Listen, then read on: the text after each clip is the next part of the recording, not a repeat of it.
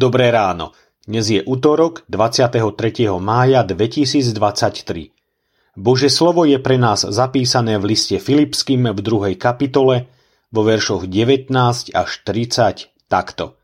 Mám však nádej v Pánovi Ježišovi, že čoskoro pošlem k vám Timoteja, aby som sa aj ja potešil správou, čo je s vami.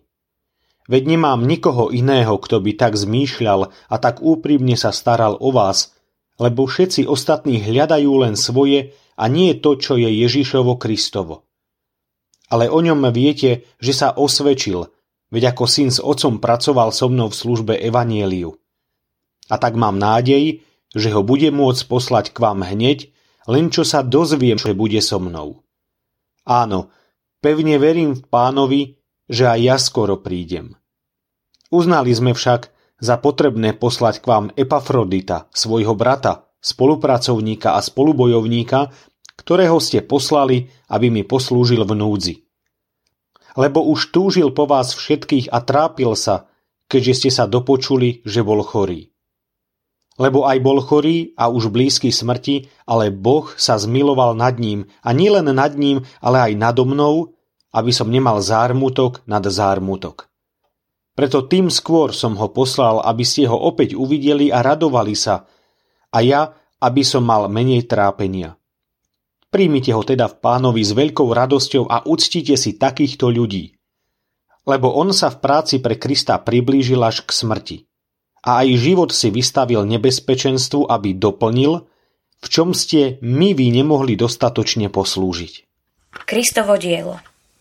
Pavol sa veľmi radoval zo svojho blízkeho brata, duchovného syna a verného služobníka Timotea.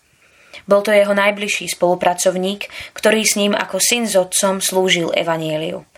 Pavol poznal jeho osvedčenosť, úprimnú starostlivosť o cirkev, službu z lásky a usilovnosť hľadať Ježišove záujmy, plány a sny. Podobnú hrdosť možno vnímať aj z toho, ako písal o svojom bratovi a spolubojovníkovi Epafroditovi, ktorého mu vyslal zbor vo Filipách, aby mu poslúžil.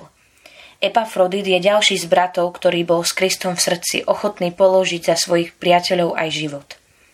Títo bratia sú nám spolu s Pavlom vzácnym príkladom. Sú jeho dielom, stvoreným v Ježišovi Kristovi na dobré skutky, ktoré Boh vopred pripravil. Aj tu platí, že to bol Boh, kto v nich pôsobil, že chceli i konali, čo sa jemu páčilo, aby bol v nich pripodobený Kristus. Bolo to pôsobením jeho ducha v nich, že boli budované ich srdcia, charaktery a vytrvalosť. Každý z nich bol živým kameňom v Pánovej stavbe.